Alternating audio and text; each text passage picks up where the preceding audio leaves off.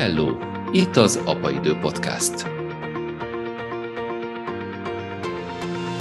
Gondolatok, érzések, interjúk és vélemények apáktól és anyáktól, a szülőségről és minden másról. Iratkozz fel a YouTube csatornánkra, és kövessd az Instagramon az Apaidő oldalt. Itt az Apaidő Podcast. Kertész András vagyok. Az Apaidő Podcast adását a Vodafone Podcast Pioneers programja támogatja, akik velünk együtt hisznek abban, hogy az itt elhangzó gondolatok hozzájárulnak, hogy gyermekeinknek egy boldogabb világot teremtsünk. Köszönjük Vodafone! Nagy szeretettel köszöntöm az Apaidő Podcast mai vendégét, dr. Friedrich Juditot, az irodalom tudomány kandidátusát, irodalom történészt és kritikust. Számos kitüntetésben volt része, a Magyar Érdemrend lovak keresztjét kapta meg 2013-ban, Mester Tanár Aranyérmet 2015-ben. Eredeti végzettsége szerint magyar-angol szakos középiskolai tanár, de az ELTE BTK angol nyelv és irodalom tanszékén is oktatott, majd az Angol-Amerikai Intézet anglisztika tanszékének oktatója és tanszékvezetője volt. Nagy szeretettel köszöntelek, Judit, szervusz! Köszönöm szépen a meghívást, szervusz! De arról fogunk beszélgetni ma, hogy mi a gond a nyelvoktatással? Hogy, ha egyáltalán gond van. van. Azt hiszem, hogy van egy ilyen egy ilyen toposz, vagy egy ilyen társadalmi diskurzus arról, hogy a magyar nyelvoktatás nem olyan jó, mint amilyen lehetne. És hogy ez problémás.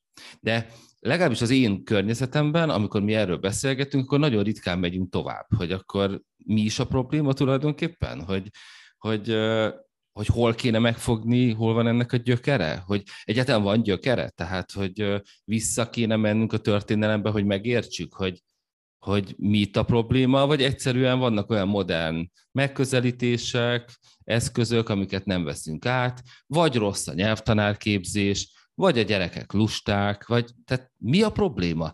De hogy látod egyébként, ha neked röviden meg kell fogalmazni azt, hogy Magyarországon milyen a, a nyelvoktatás helyzete, és mi vele a probléma? Akkor te mit szoktál erre mondani, Judit? Hát egyrészt azt szoktam mondani, hogy nem tudnak külföldi nyelveken Magyarországon az emberek. Az úgy kiderül, hogy nehezen szólalnak meg idegen nyelven. Ezt én problémának élem meg, mert szerintem jót tesz az embernek, hogyha más kultúrájú emberekkel beszélget, és azt meg úgy lehet jól, hogyha az ember tud más nyelvet. Viszonylag kevesen tanulnak meg magyarul, úgyhogy ránk hárul az a feladat, hogy megtanuljunk idegen nyelveken és hát ennek a nyelvtanítás a módja.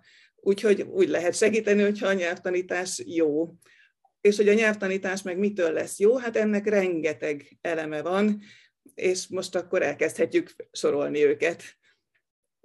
Például fontos, hogy a nyelvtanítás az úgy legyen, hogy az élmény legyen a gyerekek számára, mert hogyha nem élmény, akkor ott fogunk tartani, ahol az orosz nyelvtanításnál tartottunk, hogy kötelező, senki se akarja, és senki se lesz jobban tőle. Sem nyelvileg, sem, sem másképp. És ez meg kár. Ez azt, a, azt akarod ezzel mondani, hogy az orosz nyelvoktatással az volt a probléma, hogy senki nem akart tanulni oroszul? Orosz nyelvtanítással az volt az elsődleges probléma, hogy kötelező volt. És amikor mindenkinek kötelező egy olyan nyelvet beszélni, ami különben meg hát ráadásul annak a nyelve, aki idéglenesen az országban állomásozik, és már a tisztjeik át is vették öröklakásaikat, Ilyen helyzetben ez nem, ez nem kedvez a nyelvtanulásnak, mert zseninek kell lenni annak az orosz tanárnak, aki ezeken mind át tud hatolni, és meg tudja szeretetni az emberrel a nyelvet. Van ilyen orosz tanár, nekem ilyen volt, több is. Tehát ez, ez csoda, amikor ez történik, de hát nem így kezdődött, eleinte német meg francia szakos tanárokból lettek az orosz nyelvtanárok, akik egy órával jártak a diákjaik előtt. Aztán a rendszerváltás után az angol tanárok jártak egy órával a diákjaik előtt, mert akkor meg orosz tanárokból lettek az angol tanárok, mert három perc alatt meg kellett tanulniuk angolul. Ez se volt alkalmas terep a nyelvtanításra, meg a nyelvtanulásra, de szükség volt rá, mert ott volt a rengeteg ember, akinek az állása forgott kockán, és ott volt a rengeteg ellátatlan óra. És oroszul már senki nem akart tanulni, és akkor kitalálták, hogy jó, akkor legyen német meg angol szakos minden orosz tanárból. Hát iszonyú, iszonyúan szenvedett mindenki. Hát azt el is hiszem, én emlékszem rá, hogy, hogy én még az a generáció vagyok, azt hiszem mi voltunk az utolsók, akik még tanultak oroszul. És, és hát én mindig feleltem a kettesért, hogy, hogy valahogy átcsúszszak. Életem mélypontja dolgozatban pont az orosz tanulás volt egyébként. Mínusz 16 pontos dolgozatot írtam. Tehát nem csak, nem csak, hogy nem tudtam a feladatokat, hanem hogy a rossz válaszokért is uh, még mínuszpontokat lehetett szerezni. Mínusz 10, a 60 pontos dolgozatból mínusz 16 pontos dolgozatot írtam. Ez volt a, a, a mélypontja az én nyelvtanulásomnak életemben. De egyébként arra emlékszem, hogy már úgy kellett olvasni oroszul órán, hogy még nem tanultuk meg az összes betűt. Tehát, hogy tehát valami óriási kavalkát, a mai, mai fejemmel, eszemmel valami óriási kavalkát lehetett de hát ugye mindenki úgy csinált, mint hogyha ez a világ legtermészetesebb dolga lenne. Hát így kell nyelvet tanítani. És a mai műsort is azért kezdeményeztem, és nagyon hálás vagyok, köszönöm neked, Judit, hogy elfogadtad az Apaidő podcast meghívását, mert hogy mert hogy szeretnék arról beszélni végre nyilvánosan, hogy mi a gond a nyelvoktatással. Szerintem gond van, de én nem tudom micsoda. De szóval az egyik, amiről most beszéltünk, az az, hogy motiváció. Hogy van egy, kellene egy ilyen társadalmi motiváció arra, hogy az emberek tanuljanak. Magyarországon ma milyen az emberek motivációja arra, hogy tanuljanak nyelveket? Nehéz helyzetben vagyunk, mert um, könnyű a nyugatiaknak, akik mondjuk Angliából felpattannak valami, valami kompra, átmennek Hollandiába, ott mindenki tud angolul, és ők érintetlenül hazamennek. Ugyanez holland szempontból ott van a motiváció, hogy át lehet menni Angliából, mindenki angolul beszél, meg lehet látogatni még más országokat is, ahol mindenki érdekes nyelveken beszél. Pénzünk van arra, hogy felpattanjunk a kompra, meg arra is van, hogy sielni menjünk Franciaországba, meg arra is van, hogy az összes többi országot meglátogatjuk, és ráadásul ott vannak a szomszédban, muszáj velük interakcióba lépni, közös projektjeink vannak, meg kell tanulni. Meg nem is olyan nehéz, mert úgyis a szomszéd, meg a sógor, meg nem tudom, mindenki a másik országból való, adódik, hogy megtanulja az ember a másik ország nyelvét. Magyarországon, mit tudom én, a monarchia idején szintén adódott, hogy az ember tudott azért egy-két nyelvet, mert muszáj volt, mert a szomszéd faluban máshogy beszéltek. Nyilván a pici Magyarország levágva ezeket a, a, a több kultúrájú részeket, kevésbé érezte, hogy erre szükség lenne, és nem is volt valahogy, nem is volt ez értéknek feltüntetve, hogy az ember tudjon románul, vagy szlovákul, vagy, vagy, vagy szerbül, vagy horvátul. Ezt, ezt úgy, én nem úgy néz, nőttem fel, hogy az embernek ezek a nyelvek úgy fel voltak kínálva, hogy milyen klassz ezeken a nyelveken beszélni. Az volt felkínálva, hogy oroszul kell, és akkor azért tanuljunk egy nyugati nyelvet is, hogy mégis, hogyha kiszabadulunk innen, akkor lehessen valamilyen nyelven kommunikálni. Ez érdekes, amit mondasz, hiszen igen, tehát bele se gondoltunk soha, hogy miért meg lehetne tanulni szlovákul, csehül, vagy lengyelül, vagy románul. Tényleg, miért nem akarunk megtanulni a környező országok nyelvein beszélni? Abban a pillanatban, hogy az ember elment síelni, azért megtanult, mert akkor volt értelme. Az, hogy az ember nincs kitéve a találkozásnak, az azért megszünteti a motivációt. Akkor az ember akkor akar megtanulni egy nyelven, hogyha ott van az a kedves ember, akivel beszélgetni akar. De hát ki voltunk téve hát azért a, a környező országokban, különösen a, a határon túli magyarok tekintetében, stb. stb. Hát mindenkinek volt valami fajta kapcsolata, meg mentünk. Én gyerekként is, aztán később is. Mégsem jött a, a nincsen egy ilyen társadalmi igény, hogy megtanuljuk a környező országok nyelveit. Miért nem? Ahhoz hosszabb idő kell. Abban a pillanatban, hogy az embernek van egy 6 hetes ösztöndíja Lengyelországban, máshogy veszi ki magát, akkor majd megtanul, vagy egy kicsit odafigyel, mert akkor lesznek kapcsolatai. Az, hogy átmegy egy egyszer életében Horvátországba nyaralni, akkor nem biztos, hogy attól meg fog tanulni. Meg egy kicsit nyilván megváltozik a helyzet abban a pillanatban, amikor mindenki tud angolul vagy ahogy régebben volt, mindenki tudott németül, mert akkor azért csak meg, megoldódott ez. Akkor nem oldódik meg, amikor, amikor szembe találkozol, ez a papám kedvenc története volt, hogy elment Lengyelországba, ahol ő tudott németül meg oroszul. Mondták neki, hogy na ezen a két nyelven itt nálunk Lengyelországban semmiképpen ne beszélj, megvárjuk, míg megtanulsz lengyelül. Úgyhogy megtanult lengyelül, mert volt rá öt hete ez, ez, ez, ez, ez az a helyzet, amikor az ember megtanul egy nyelvet, amikor valamilyen helyzet, vagy cél, vagy munka, vagy barátság kedvéért nekilát. Nehéz mesterségesen generálni motivációt. Az angolra van, mert ott van az egész internet, és mind angolul van, aki rákapcsolódik a netre, előbb-utóbb észre fogja venni, hogy sokkal több tartalomhoz hozzájut, hogyha tud angolul. Ez nincs egészen így a, a környező nyelvekkel, és lehet, hogy itt valami sötét sznobéria is azért közrejátszott a, az érdeklődés hiányában. Hogy az ember úgy érezte, hogy más érték az. És ez nem, nem szép dolog, de lehet, hogy ez is közrejátszott.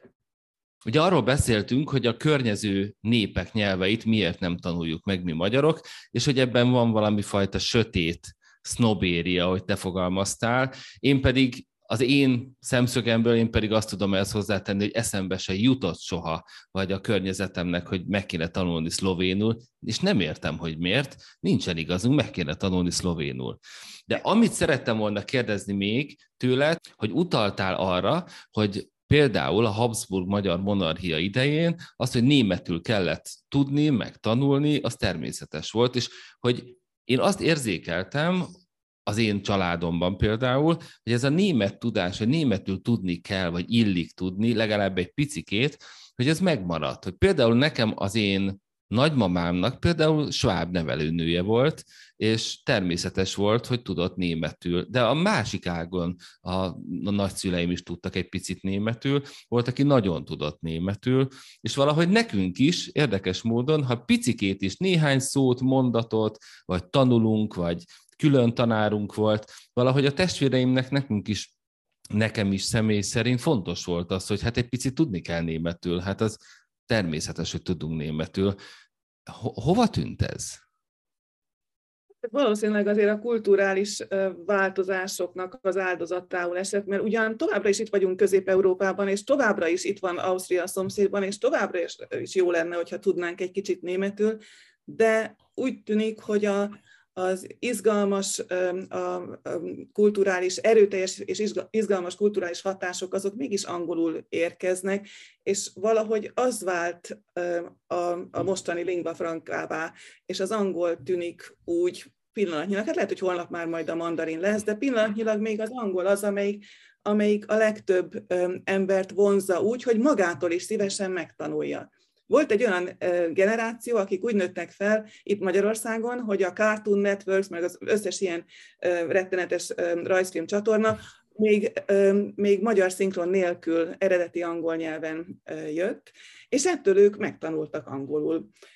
Ezt én például nagyon jó néven vettem, már csak azért is, mert az én lányom már a magyar szinkront hallgatta, ami egészen gyenge minőségű, és az szerintem károsan hatott az ő magyar nyelv tudására is, hogy azt hallgatta.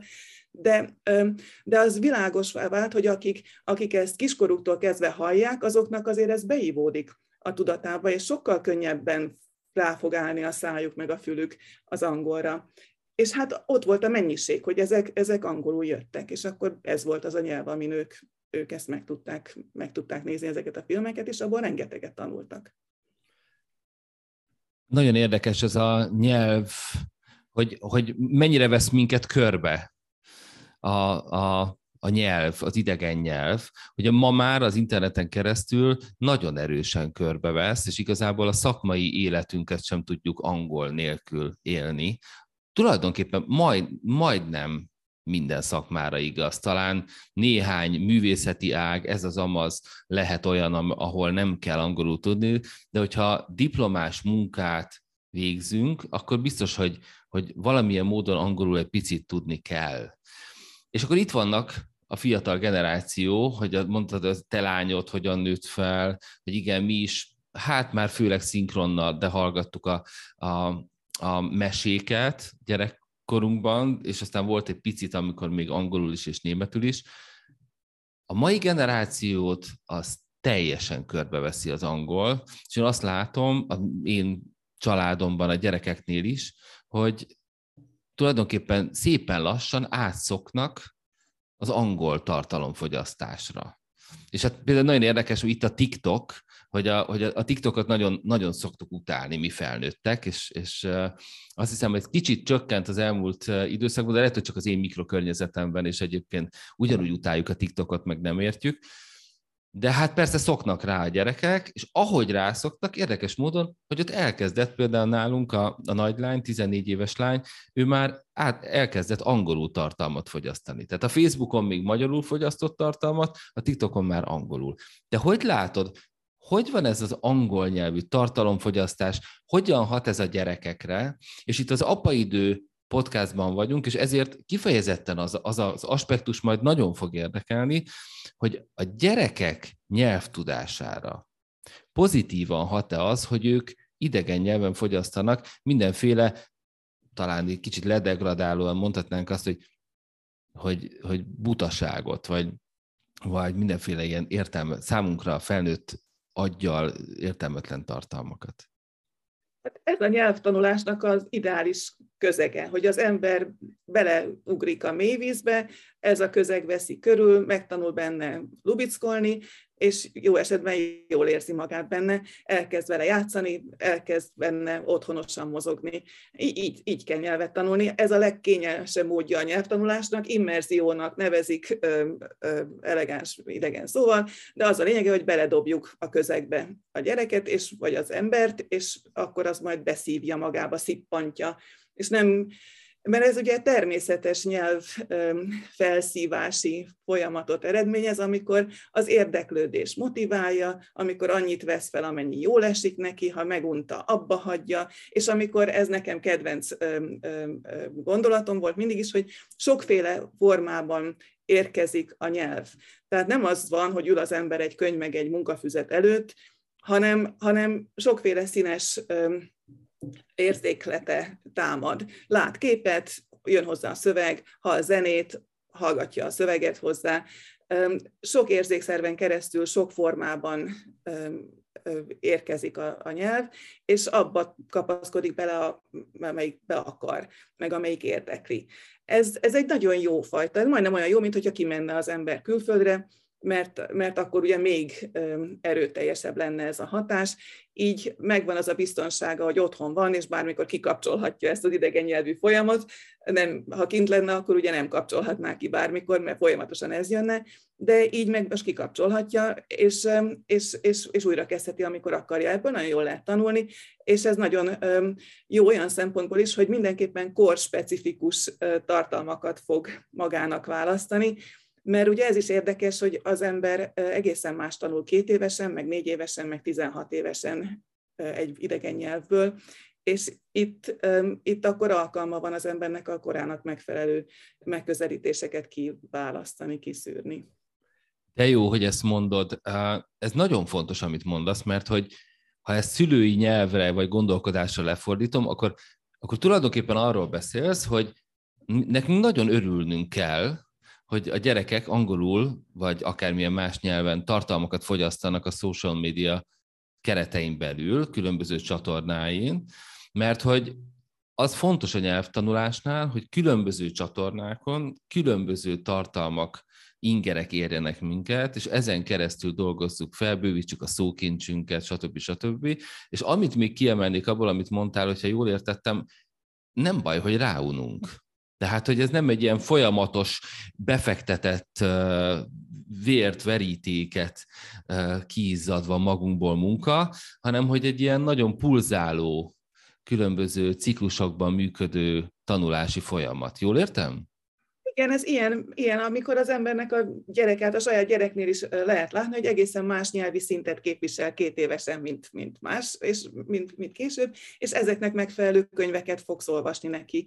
Ez az idegen nyelvi ö, ö, oktatásban is így lenne, hogyha te akarnád más nyelvre tanítani a gyereket, akkor is azt kéne, hogy a két évesnek való könyvtől aztán majd följebb mentek a, a, a magasabb nyelvi komplexitás mutató könyvek felé, és akkor ugye oda juttok, ha, ha te akarnád tanítani. De sokkal jobb, ha nem te akarod tanítani, mert akkor, hogyha nem te tanítod, akkor esetleg eredeti kiejtéssel tanulja meg, és az annak számos előnye van. Az egyik, hogy neked akkor dolgod, vagy nem, nem dolgod ezzel is törődni, és lehet foglalkozhatsz mással. és a másik pedig, hogy az nagyon jó, amikor az ember az eredeti kiejtést veszi föl egy nyelvvel együtt de persze az angollal az eredeti kiejtés az igen kevéssé meghatározható dolog, mert az eredeti kiejtés is ezerféle, most már attól függően, hogy honnan jött az a tartalom. És persze nyilván itt kellene egy lábjegyzet, hogy a gonosz tartalmaktól angolul is meg kell védeni a gyerekeket, de én most egy olyan ideális esetre gondolok csak, amikor csupa jó és szép dolog folyik be a, a, a, az ő média platformjain. Biztos vagyok benne, hogy sok szülő, akik néznek minket, felteszi magának a kérdést időről időre, hogyan tudok segíteni a leginkább abban a gyermekemnek, hogy jól megtanuljon egy nyelvet. Hogyan? Egyrészt meg lehet gondolni, hogy akkor, hogyha ha van egy bizonyos idő, amit, amit, amit, amit képernyő előtt tölthet az ember gyermeke, akkor annak egy részét esetleg érdemes angol nyelven nem szűretlenül, mert hogyha kevés ez az idő, amit ki lehet tölteni, akkor abban az ember megnézi, hogy, hogy mi az az éppen most futó kisgyerekeknek való program, vagy kicsit nagyobb gyerekeknek való program, amit, amit megmutathatunk. De um, van, ahol úgy csinálják, hogy az óvodába beszereznek egy, egy nyelvtanárt, és akkor az jön hetente egyszer délelőtt, és jó esetben nem történik semmi különös, hanem ugyanúgy leül a földre, és, és építő kockázik velük, csak elmondja egyszer magyarul, egyszer meg angolul ugyanazt. És akkor a gyerekek megtudják, hogy, hogy ezt így is lehet mondani és, és hozzászoknak ahhoz a gondolathoz, hogy többféle nyelv van. De igazából egy gyerek nem is szokta tudni feltétlenül, hogy hozzá többféle nyelven szólnak. Egyik kedvenc története, amikor, amikor barátaink itt laktak Magyarországon, de amúgy Ausztriában élnek, és a, a, a, a, az apuka amerikai, anyuka bécsi, és a gyerek itt növekedett Magyarországon, és rá egy magyar lány vigyázott. Így aztán apuka egyszer megkérdezte, hogy és hogy, mondját, hogy mondjátok ti ezt anyuval? Hát azt úgy mondják, hogy hund. És hogy mondja ezt apa? Dog, és hogy mondja ezt Tündi, hülye kutya. És akkor lehetett látni, hogy a gyereknek nincsen arról fogalma, hogy ez három különböző nyelv így explicit módon, de arról van fogalma, hogy bizonyos emberek ezt a dolgot másképp mondják. És a mi lányunk is kétnyelvű, ő is pontosan tudta, hogy kihez milyen nyelven kell szólni. De az is igaz, hogy három éves kora körül volt csak az, hogy észrevette, hogy ez bizony külön, két külön nyelv, amihez két külön ország tartozik, meg két külön csoport ember, és ezt nehezményezte is, hogy az egyik országban nem beszél mindenki úgy, mint a másik országban.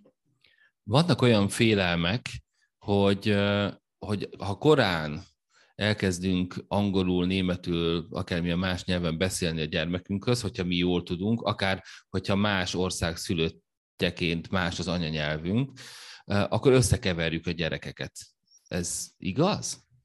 Nem szokott probléma lenni, mert az szokott történni, hogy a gyerekek a személyhez kötik és, és ha olyan szerencsések, hogy egy izlandi magyar házaspár Hollandiában élő gyermekeként születnek, akkor ezt a három világnyelvet fogják kitűnően beszélni már gyerekkorukban, és aztán majd később hozzátanulják az ilyen fölösleges egyéb nyelveket, mint az angol meg a német meg a francia, meg ami még jöhet.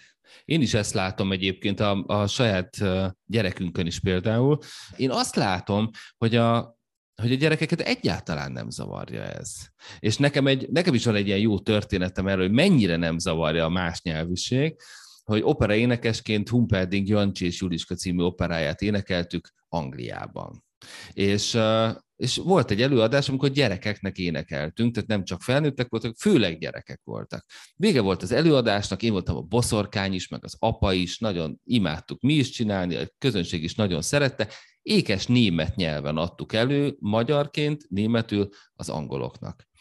És akkor oda jött egy gyerek, és mondta, hogy hát mennyire élvezte, ez fantasztikus volt, és nagyon szép. És akkor kérdeztük tőle, hogy de nem zavart, hogy, hogy németül volt a két és fél órás opera? Németül, nem angolul volt? Csodálkozott rá a gyerek. Hát mondom, hát akkor ennél szebb nem kell. Nem? Hogy hogy tulajdonképpen a, a gyerekek annyira benne vannak egy történetben, annyira a személyhez kötik, ahogy te mondod, annyira a szituációhoz kötik, hogy hát most nem, hogy nem zavarja, hanem teljesen jól van vele, hogy más nyelven Általában van. tényleg jól vannak, jól vannak ezzel. Nyilván van ö, nagy előnye, hogyha korán anyanyelvi beszélővel tanul a gyerek, hogy kialakul az úgynevezett artikulációs bázisa, és ő is úgy tudja mondani azokat a hihetetlen hangokat, amiket más nyelvek produkálnak, mint az anyanyelvi beszélő. Ez mindenképp előny, hogyha úgy tanítják más nyelven, hogy nem anyanyelvi beszélő, akkor azt fogja megtanulni, annak hátránya is van, de olyan szempontból mindenképpen van előnye, hogy észreveszi, hogy többféle dolgot lehet. Azt mondják, hogy ilyenkor kialakulnak mindenféle csodálatos idegpályás, idegpálya kapcsolatok is, amik jót tesznek a későbbi fejlődésnek is ez, ez, ez nem az én szakterületem, de nyilván ez olyan, mint az összes többi ilyen korai fejlesztés, hogy, hogy valami pluszt hozzátesz. És nyilván, ahol probléma van, valamilyen probléma van, ott ez nehézségeket okozhat, de akkor ott valószínűleg lett volna probléma anélkül is, csak akkor tényleg oda kell figyelni, hogy ne, ne halmozzuk a nehézségeket. A másik érdekes dolog, hogy az, hogy intézményben hova jár egy gyerek, az nagyon-nagyon fontos dolog, mert az intézménynek nagyon erős a, a nyelvi fejlesztő és megtartó szerepe. Tehát, hogyha ha az iskola nyelve nem magyar, akkor, akkor oda kell figyelni, hogy, hogy, hogy az otthoni nyelvi közeg az gazdag legyen és fejlesztő, és akkor az esti mese magyarul legyen, mert különben, különben nem tud fejlődni azzal. Nálunk az volt a rendszer, hogy amelyik országban laktunk, a másik ország nyelvén lehetett ö, ö, ilyen mesefilmeket nézni tévében, hogy, hogy, hogy ne ragadjon le ö, a, a gyerekünk egy, egy, egy korábbi ö, nyelvi szinten, ami már nem az ő korának megfelelő. De ez komoly munka, ez időbefektetés. Abszolút, és, és egy ilyen érzékeny balanszt kell tudni találni, azt hiszem ebben, hogy, hogy magyarul éneklünk, franciául éneklünk, angolul nézünk mesét, stb. stb. stb. Ugye szerintem neked és nekem teljesen természetes ebben a beszélgetésben a kiinduló pont, de talán a nézőink és hallgatóinknak nem biztos, hogy ugyanez a kiinduló pontja, ezért hadd mondjam el az enyémet. Az én kiinduló pontom az, a mai beszélgetésben, hogy nagyon fontos, hogy idegen nyelveket tudjunk és beszéljünk.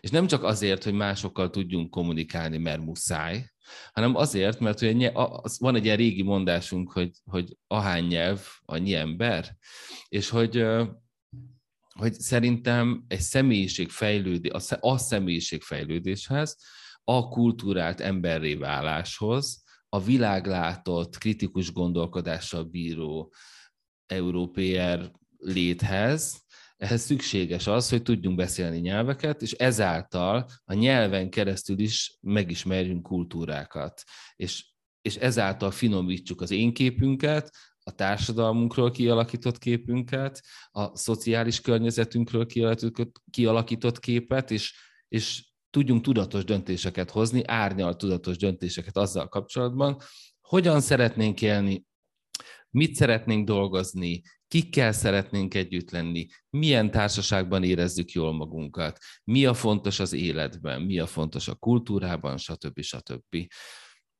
Nálatok hogyan alakult ki, hogy te például ennyire, ennyire elkötelezett vagy a nyelvek terén? És mindenről, amit az előbb mondtam, te mit gondolsz? Igen, számomra is legfontosabb, az egyik legfontosabb dolog az az, hogy rá tudjak nézni, hogy ki tudjam nyitni az ablakot egy, egy másik világra is, és másik kultúrára is. Részben ez azért is volt nyilván, mert én még a bezárt szocialista időkben nőttem fel, amikor az ember tényleg úgy értezte, hogy be van ide zárva, és mutassanak egy ablakot, ahol legalább kinézhetek innen. Más kérdés, hogy aztán, amikor az ember kinézett innen, akkor azzal a szókészlettel, fogalomkészlettel, kulturális attitűd készlettel, viselkedési modellekkel, amiket el lehetett sajátítani mondjuk az angol nyelv tanulása alkalmából, akkor az még nagyon angliacentrikus volt, amikor én, én tanultam, az angol demokráciáról, meg az angol történelemről, akkor azt is tapasztaltam, hogy ezzel a tudással egészen másképp nézek Magyarországra és a saját kultúrámra. Én magyar-angol szakos voltam egyetemen, és nekem ez mind a kettő fontos. Nekem az is fontos, hogy alapvetően magyar diákokat szeretek angol kultúrára tanítani. Ez lehetne másképp is, lehetne az is, hogy Fülöp-szigeti bevándorlókat szeretnék angol nyelvre tanítani, de nem így van, valahogy nem így alakult.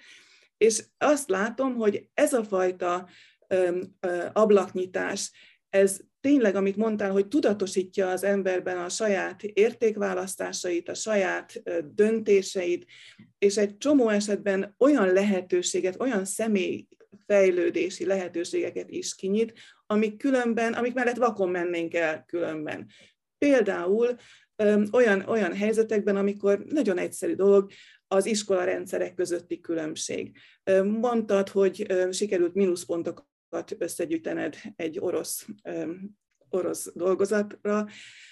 Ezek, hát itt az embernek meghűl az erejében a vér, hogy, hogy hogyan lehet mínuszpontot. És akkor persze hát eszembe jut, hogy milyen volt a lányom iskolás füzete, amikor elkezdett iskolába járni, minden kis karika, ami nem volt tökéletes, azért alába ott húzva pirossal, mert nem tökéletes, míg a, a kis barátjának, aki a, a, akivel óvodába együtt jártak, de aztán másik iskolába ment, és egy angol iskolába kezdett járni, hogy neki az első, elsős iskolai füzetében, ha bármit eltalált, tehát ha bármi jól sikerült, akkor ott azonnal pipa, smiley, mindenféle dicséret érkezett, hogy milyen nagyon ügyes volt.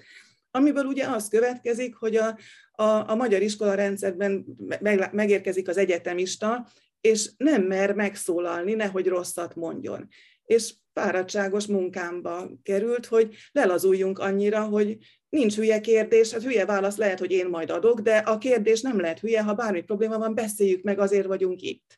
De nem ez a magyar iskola rendszernek a, az, az attitűdje, kivéve nyilván a, a, a, a szerencsésebb helyeken, de ugye a poroszos iskola rendszer, ami Magyarországra azért nagyon erősen átjött, az, az, az, az szigorúan bünteti a hibát meg a tévedést, és hogyha ha egy, ha egy, ha egy dolgozatban sikerül mínuszpontot szerezni, ez azt jelenti, hogy nem, hogy nem elég, hogy valamit az ember rosszul tudott, ami önmagában elég szomorúság lehetne, hanem még ráadásul ezért, ezért még, még, még, még dupla büntetés is jár, ami, ami nem motiválja az embert valójában, mert félelemből nem jó tanulni, különösen nem készségeket, és azért a nyelv az egy, az egy készség és azt jobb örömmel tanulni, és jobb, jobb játékosan, amint hogy kevés olyan dolog van, amit nem, jó, amit nem lenne jobb örömmel és játékosan tanulni. Nem erre halad pillanatnyilag az iskolarendszer, és nyilván a nyelvtanítás is, a nyelvtanulás is benne van az iskolarendszerben, és a tanárképzésben, és a tanárok fizetésében, és ebben az egész, ebben az egész kontextusban. Nem lehet igazából ezek nélkül gondolkodni a nyelvtanításról. A nyelvtanítás, mint olyan egy érzékeny téma, és én nem is szeretném szidni, vagy, vagy lehúzni a magyar nyelvoktatást, hanem csak őszinte kíváncsisággal kérdezlek téged. Mi a gond? Van-e gond, és ha igen, mi a gond a magyar nyelvoktatással? magyar nyelvoktatás lehetne egészen kiváló is. Az angol nyelvoktatásban fantasztikus eredményeket e, értek el magyar, magyar szakemberek. Itt van mindjárt Megyes Péter, aki komoly brit kitüntetést kapott azért, mert a non-native teacher, tehát a nem angol anyanyelvű tanár ról szóló könyvében, meg egész munkásságában bemutatta, hogy hogyan kell új angolul tanulni, hogy az ember nem angolnak született, és ettől még sokkal jobban meg tudja mondani, hogy hogy kell idegenként, külföldiként, más anyanyelvűként megközelíteni ezt a nyelvet, és hogy lehet jól tanulni.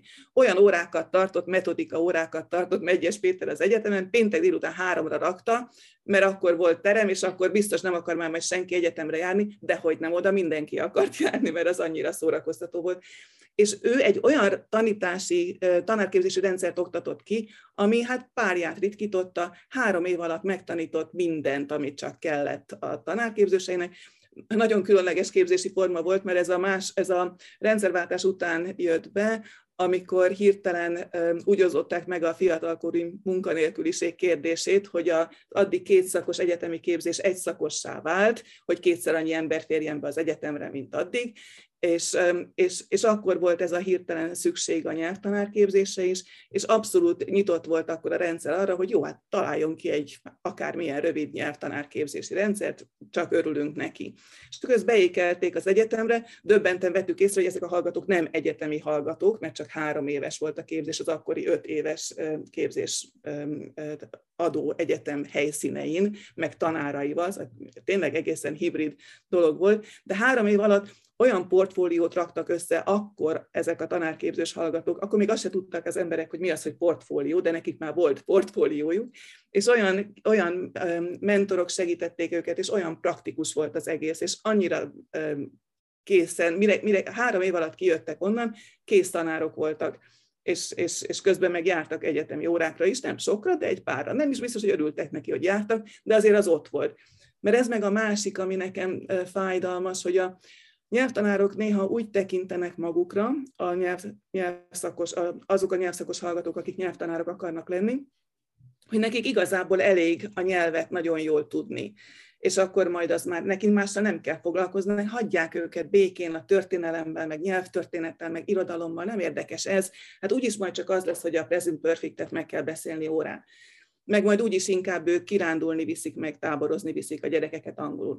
Ami nagyszerű, csak képzeljük el az érettségihez közel álló 12-eseket, akik mennyire fogják utálni, hogyha még mindig csak majd az ilyen nyomasztó problémákról fogunk beszélni, mint a globális felmelegedés, meg a nem tudom. Tehát, hogy muszáj lenne ennél azért gazdagabb kínálattal, meg fegyvertárral ott állnunk a majdnem felnőtt hallgatók kedvéért is, ezek, vagy diákok kedvéért is, ez egy nagy nehéz kérdés, mert ugye akkor egyszerre kell nekünk, vagy el kell találni, hogy melyik korosztályjal dolgozunk, vagy, vagy egyszerre kell kicsire és nagyra is készülnünk, de, de, de, de nem lehet úgy gondolni egy tanárnak magára, mint aki csak egy bizonyos anyagot fog majd leadni, hanem, hanem mindenképpen úgy kell gondolnia magára, mint aki sokkal többet tud, mint a legidősebb hallgatói is, vagy legalább tudja, merre terelgetheti őket tovább.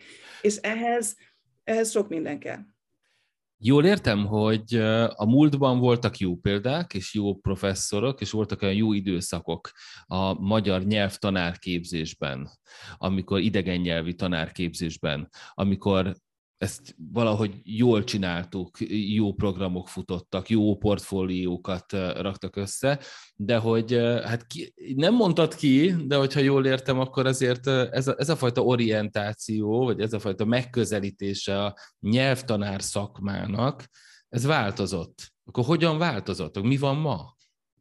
Azért, olyan változások történtek, amiket legjobban talán egy, egy Móra novellával tudok illusztrálni. Van az az én dinnyeföldem, amikor dinnyeföldet akar a kisfiú, és az apukája azt mondja, hogy jó, akkor ültessünk el hat dinnyemagot, de nem bírja kivárni, még kinőnek a dinnyemagok, hanem kiszedi már a harmadik napon az elsőt, és akkor látja, minden nap kiszed egyet, és látja, hogy most már ennek lenne gyökere, meg lenne levelecskéje is, de sajnos mindegyiket kiszedtem, mert meg akarta nézni, hogy nő-e már, és így aztán soha nem fog neki dinnyéje nőni, mert hogy mindegyiket tönkretette.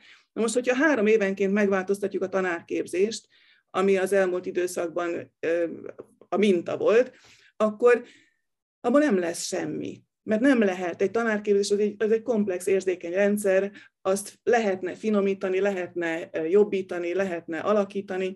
Pillanatnyilag olyan, mintha ilyen, ilyen őrült ötletelés történne, és mindenki, aki beteszi a lábát, új tanárképzési rendszert akar kialakítani, ezt akkor csinálja három évig, vagy amíg ott van, aztán utána jön egy másik, és az egy másikféle rendszert akar felépíteni. Még ha ezek közül valamelyik jó lenne, ilyen gyorsasággal nem lehet váltogatni tanárképzési rendszereket. Hát öt év, mire végigmegy egy hallgató ezen a rendszeren, amire egyáltalán munkába állhat, és akkor még hány év, amíg valami gyakorlatot szerez, amíg kiderül, hogy használható-e az, amit tanult. De ez így, ez nem lehet így percenként váltogatni. De az is igaz, hogy a, a, a, a, a szempontok, amik szerint ezek a, ezek a reformok történnek, azok még hogyha valami, valahol valami jóra vágynak is, akkor is annyi praktikus bukka, ilyen, ilyen, ilyen buktatója van, ami, amiben elbukik, hogy mire, mire oda kerül a hallgatóhoz, meg a, a, a tanárokhoz, addigra már régen rossz. Hogyan csapódik ez le az általános iskolákban és középiskolákban? Ez a folyamatos változtatás, folyamatos reformok. Mit érzékel ebből a diák, és mit érzékel ebből a szülő? Szülő, a szülő, szülő reménykedik, hogy valami jó, jó, jó, jó tanárt kap, olyan tanárt, akit valaki eltart, és ezért ráér szerelemből tanítani.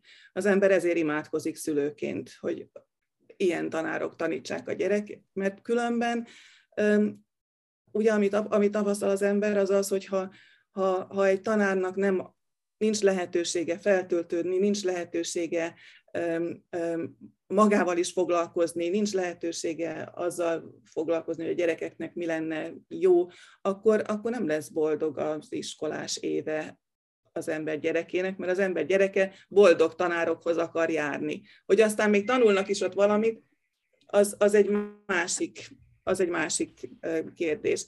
De, de a gyerek szempontjából elsődleges, hogy ott jól lehessen érezni magát, és azt nem lehet úgy, ha meggyötört emberek tanítják őket. Tehát ez a, ez a, ez a legfontosabb, hogy a tanár az egy kincs, arra vigyázni kell, azt óvni kell, azt, azt jobb helyeken, békésebb helyeken, mindig ugye a finn példát hozzák, ott összefogott a, a, a, a, az ellenzék, meg a, az akkor éppen uralkodó párt, és azt mondták, hogy gyerekek, üljünk le, találjuk ki, hogy hogy legyen az iskola, és aztán ahhoz senki nem nyúl. Mi itt veszekedhetünk, de az iskolát békén hagyjuk. És akkor az iskolát békén hagyták, és akkor ott azóta is csodájára járunk, mert a finnek valahogy boldogabbak. Hát ezt is, ez is egy, ez is egy szempont. Nyilván egy csomó más dolgot is lehetne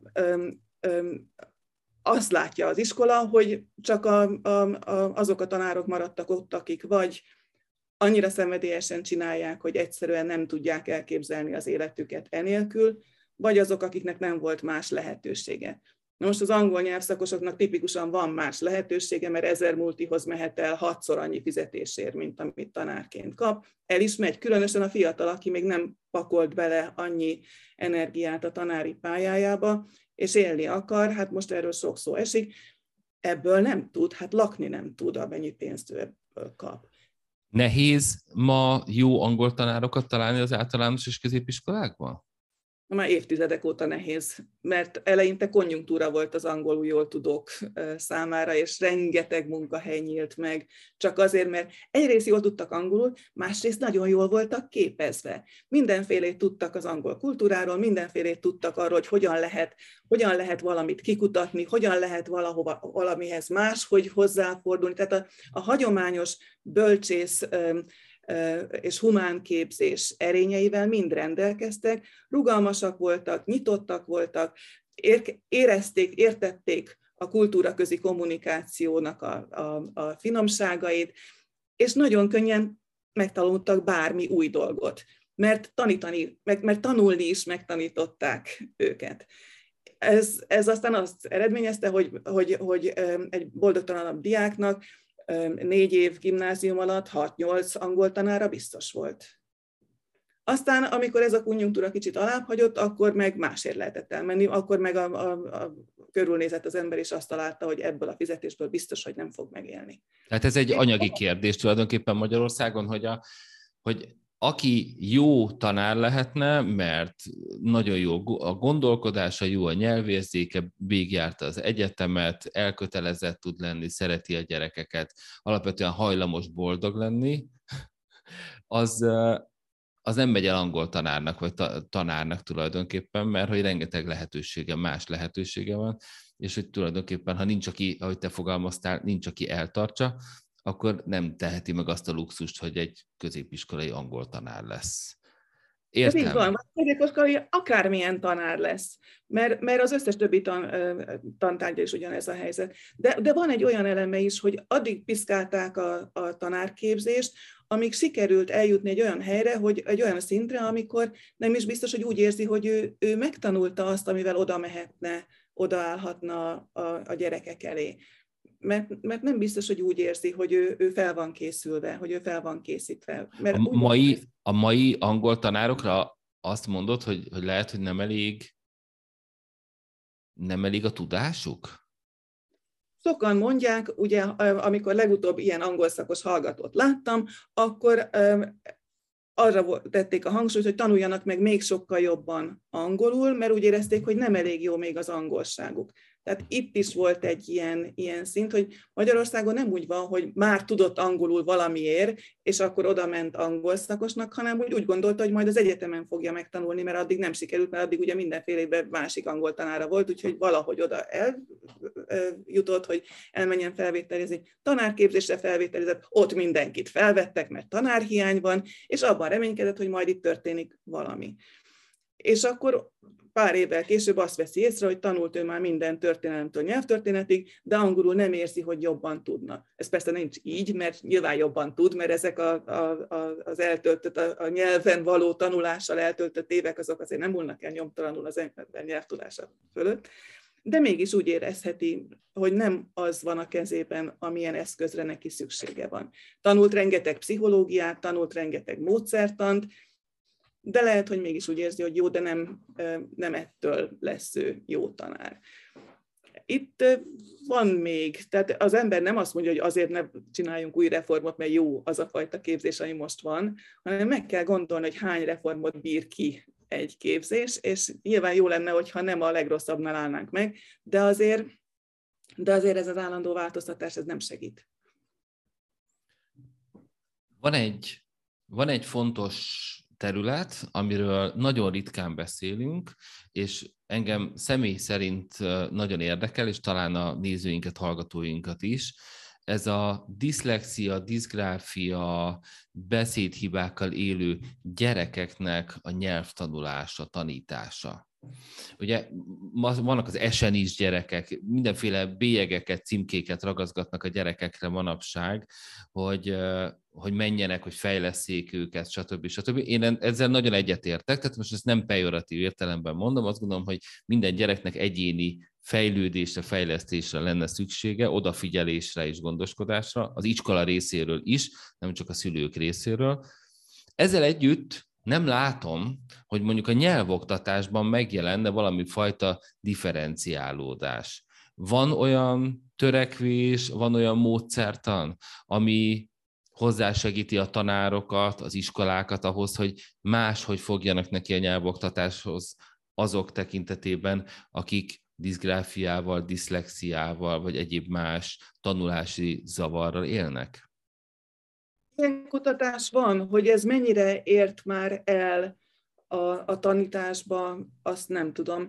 De foglalkoznak ezzel kutatási szinten, igen, tehát ez az egyetemen is van olyan kollega, aki ezzel foglalkozott, és, és a módszertannal, ahogy egyre több speciális igényű gyerek van, a módszertannak a, a, a, nem csak a tudományos kutatási szintjén, hanem a, a mindennapos szintjén is felmerül ez a kérdés, és erre is biztos vannak már válaszok, amelyeket én nem ismerek, mert én ebben nem vagyok benne, de, de mivel az igény ott van, és mivel a gyerekek ott vannak, ezért, ezért biztosan vannak olyan megoldások is, amik lehet, hogy nincsenek tudományosan alátámasztva, de működnek. De azt tudom, hogy, hogy, hogy, hogy van erre tudományos kutatás is. Egy másik fontos téma, amiről nem esik elég szó, de szerintem fontos lenne erről sokat beszélni. Ez a gyerekeknek a külföldre küldése nyelvtanulás céljából. Mikor, kit, hogyan, hány évesen, hová, milyen feltételekkel, rengeteg kérdést vett föl, és én, amikor még általános iskola, középiskolás diák voltam, ez nem most volt, már akkor voltak egy-két kivételezett gyerek, aki kimehetett, mert a szülei nyitottak voltak, vagy jómódúak voltak, és hát óriási versenyelőnyel indultak a többiekhez képest, amikor egy év Angliában töltött egy év tanulás után hazajöttek. Hát nem volt kérdés, hogy ők hogy beszélnek angolul, vagy hogy nem. Számos történet van arról, hogy úgy lett nagyon-nagyon elismert, híres, nagy ügyvéd valaki, hogy az édesanyja zongoratanár volt, és eladta a zongoráját, a versenyzongoráját, hogy kiküldje Amerikába egy évre, és megér, visszaérkezett, és hát olyan nyelvtudással bírt, amivel senki a környéken a jogászok között, és hát persze, hogy vele kezdtek el dolgozni az angol cégek, stb. stb. stb.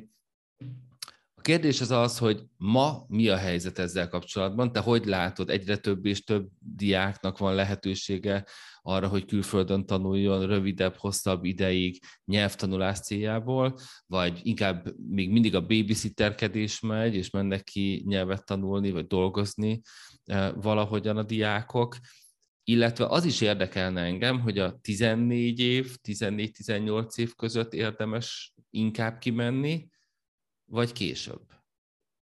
Nagyon sok dolog van, ami ezt befolyásolja. Itt azért a, a, a gyereket kell elsősorban jól ismerni, hogy mi az, ami neki jót tesz, mert van, aki tényleg kimegy külföldre, és akkor ott olyan, mint a partra vetett hal, és teljesen boldogtalan, meg betegségeket kap meg. Szóval, hogy, hogy nem mindenkinek való ez, oda kell figyelni, hogy, hogy hova megy ki. Lehetőség az van, mert, mert úgy tűnik, hogy, hogy erre rá is úszott egy csomó cég, akik ezzel foglalkoznak, meg az iskoláknak is vannak nemzetközi kapcsolataik, ki lehet menni. Különösen egyébként Európában Európában német nyelvterületre, meg, meg francia nyelvterületre is talán lehet menni ilyen fél éves, egyéves dolgokra, akkor szokott ez nagyon jól jönni, hogyha valaki például nem érzi jól magát az osztályában, és akkor, akkor, akkor ez igen alkalmas pillanat, mert akkor el lehet menni egy évre, már is kikerült a környezetből, és amikor visszajön, úgyse abba az osztályba fog visszajönni, mert azért azt az egy évet az be kell pótolni, tehát akkor tipikusan egy, egy következő évfolyamhoz csatlakozik,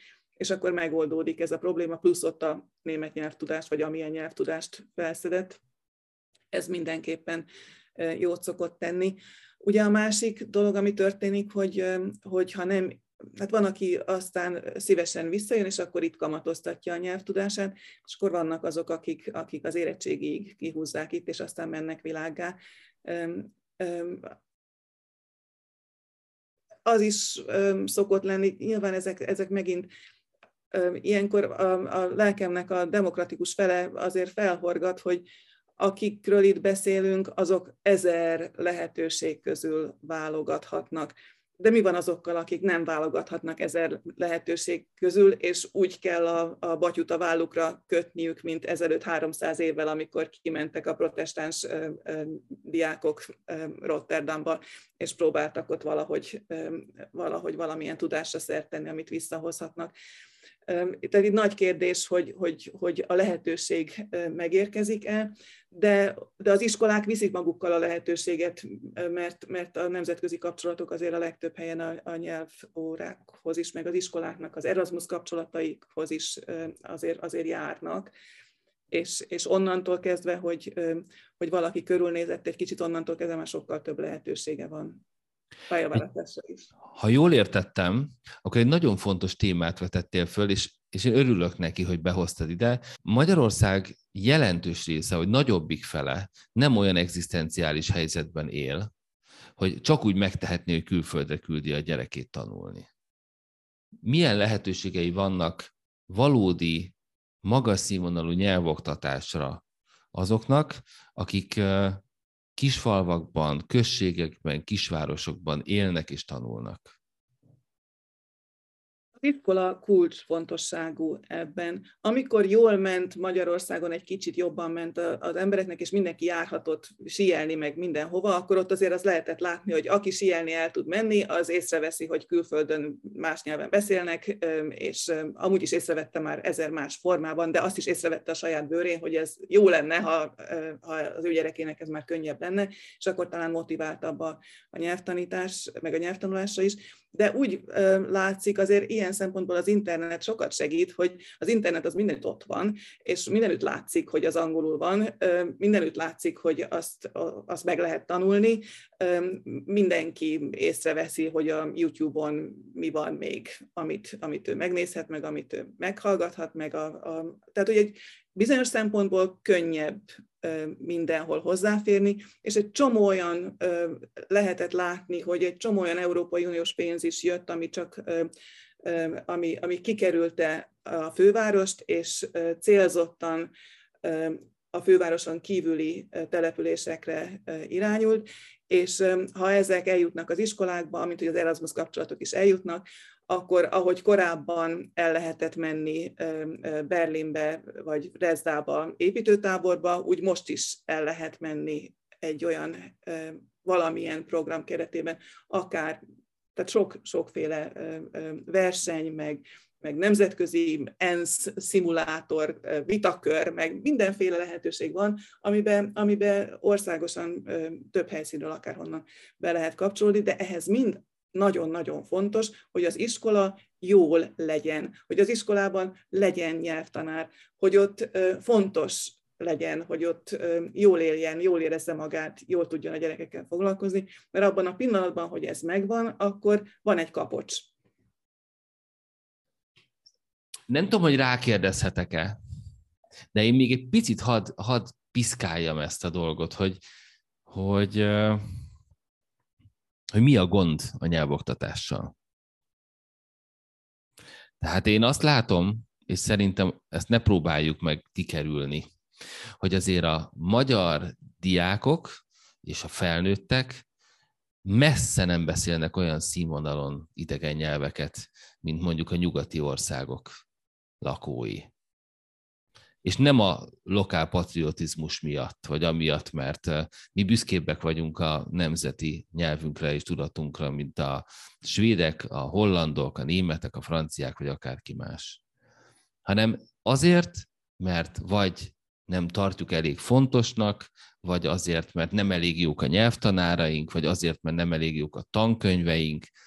Nem tudom, de nem. Miért nem olyan magas színvonalú a magyarok nyelvtudása, és különösen a fiatalok nyelvtudása, mint amilyen lehetne? Azt hiszem, hogy talán azért jobb, mint, mint ahogy gondoljuk, mert, mert, mert lehet, hogy, hogy, hogy a, hát igen, a saját céljaiknak megfelelő valószínűleg a nyelvtudásuk. Hogyha a saját céljaiknak megfelelő, és ezt mondjuk ezt elfogadjuk, hogyha nem, ha jobban kellene tudniuk, akkor már jobban tudnának.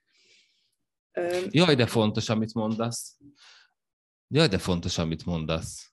Hogy, hogy a magyar, tehát Magyarország társadalmának az általános elvárása a nyelv tudás szintje, idegen nyelv tudás szintje tekintetében olyan, ami ennek megfelelő a magyar társadalom nyelvtudási, idegen nyelvtudási szintje. Jól értem? Ez, ezek a dolgok változhatnak, de ha ez nincsen semmilyen módon, ha, ha, ha nincs annak ha nincs annak presztízse, ha nincs annak anyagilag is kifejezhető értéke, akkor ha nincs annak, ha nincs annak társadalmi, családi fontossága, ha nem természetes, hogy más nyelven is kell tudni, akkor nem fog az ember más nyelven tudni. Ezek bármelyik pillanatban megváltozhatnak, és lehet, hogy meg is változnak. Mert lehet, hogy a, a, az ukrán határnál teljesen természetesen beszélnek többen ukránul. Az ember azt gondolná, hogy ezek így vannak. Hogy az, ahol a, ahol a kapcsolat megvan, ott, ott megvan a, a nyelvtudás is. Aztán erről lehet, hogy nem esik szó, mert hát ez magától értetődik hogy miért nem tud valaki franciául jobban, hát igen, ahhoz, ahhoz tanulni kéne, ahhoz ki kéne, ahhoz, ahhoz elő, elő kell hívni az igényt, ahhoz az kell, és a franciáknak van is erre ezer kulturális programjuk, hogy, hogy, hogy megpróbálják bevonzani a tanulókat. De Magyarországon, nem tudom, azért az embernek az az érzése, hogy hogy, hogy az iskolarendszer sokat tudna tenni annak érdekében, hogy ez természetessé váljon, hogy a nyelvtanulás az fontos és jó. De ehhez egy olyan közeg is kell, ahova, ahol a kinézés érték. De most egy beforduló időszakában van megint ez a kultúra, és aki kinézett és kifordult, az az, az ajtón is kifordult, és az már akkor nem itt fogja gyarapítani a nyelvtanárok csoportját. Mi a jövőre vonatkozó tanácsod, vagy előrejelzésed a nyelvoktatással kapcsolatban? Mit várhatunk, vagy mit kellene, hogy várjunk a következő években a magyarországi idegen nyelvoktatással kapcsolatban?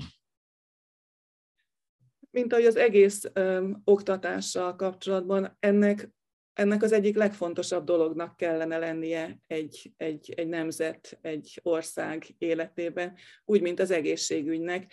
Az embernek jól kell lennie, és képzetnek kell lennie ahhoz, hogy, hogy boldoguljon az életben. ennek a fontosságát nem szabad alábecsülni. Hogy ez bekövetkezik el, ahhoz egy olyan vezetés is kell, aki azt mondja, hogy ez fontos. Valamiért még akik megpróbálták a, az, az oktatást felemelni, vagy európai szintre hozni, mintha még, mintha mindenkinek csak valahogy a sokadik út, huszadrangú szempontja lett volna, hogy, hogy ez tényleg jól menjen rettenetes történetek voltak arról, hogy melyik oktatási reformban mi hol bukott el, és mire átment az akkori országgyűlésen, addigra mi lett abból a projektből, amit különben olyan jól kitaláltak a szakemberek, de hát a politika elkaszálta. Ehhez, ehhez azért egy összefogás kell. Úgy tűnik, hogy ez nem annyira egyszerű. Ez, hogyha csak a finneknek sikerült, akkor ez nem lehet olyan egyszerű, hogyha ez, ez, nem, hogyha ez ennyire kirívó példa, hogy nekik sikerült de ezt meg kell próbálni. Egyébként ezer jó példa van Magyarországon is, mindenféle alternatív oktatási iskolák és intézmények vannak, akiknek most már évtizedes múltjuk van, rengeteg tapasztalatot felhalmoztak, hogy hogyan kell speciális helyzetben, speciális gazdasági, speciális szociális körülmények között eredményeket elérni. Ezeket össze lehet gyűjteni. Ezeket nyilván össze is gyűjtötték már, használni kellene. Számomra az egyik legfontosabb tanulsága a mai beszélgetésünknek az, hogy nekünk közösen együtt kell tennünk például a nyelvoktatás terén, hogy magasabb színvonalú legyen, és hogy hatékonyabb legyen. Nekünk, szülőknek, diákoknak, szakembereknek, oktatási szakembereknek, politikusoknak, nekünk, magyaroknak, a társadalomnak együtt kell mindenfajta oldalról gondolkodni és együttműködni ahhoz, hogy az idegen nyelv oktatás Magyarországon egy picit jobb színvonalú legyen, illetve hogy minél többen jobban tudjanak angolul. És ami nagyon fontos üzenet volt ma nekem tőled, és ezt külön köszönöm, hogy egy társadalom olyan színvonalon beszél egy idegen nyelvet, amennyire az fontos számára, és hogy először kell, hogy fontosabb legyen számunkra, hogy például angolul jobban tudjunk, és csak utána fogunk jobban tudni angolul, tehát ez nem egy könyv, meg, meg akár a tanárképzésnek a problémája vagy a feladata. Minden vendégemtől az Apaidő podcast adásaiban megkérdezem az adások végén, hogy számodra mit jelent az apaidő szó? Nálunk nagy szerencsénk van, mert én úgy nőttem fel, és a lányunk is úgy nőtt fel, hogy, hogy sok idő töltöttünk apánkkal, és ez a, ez a boldog felnövésnek az egyik záloga. Az embernek, ha olyan szerencséje van, hogy vannak szülei, akkor már csak azt hiányzik, hogy időt is tudjanak együtt tölteni, és ha ez sikerül, akkor innentől már könnyebb. Köszönöm szépen. Dr. Friedrich Judit volt az Apaidő Podcast mai vendége. Köszönöm, Judit, hogy elfogadtad a meghívásunkat. Én is köszönöm minden jót.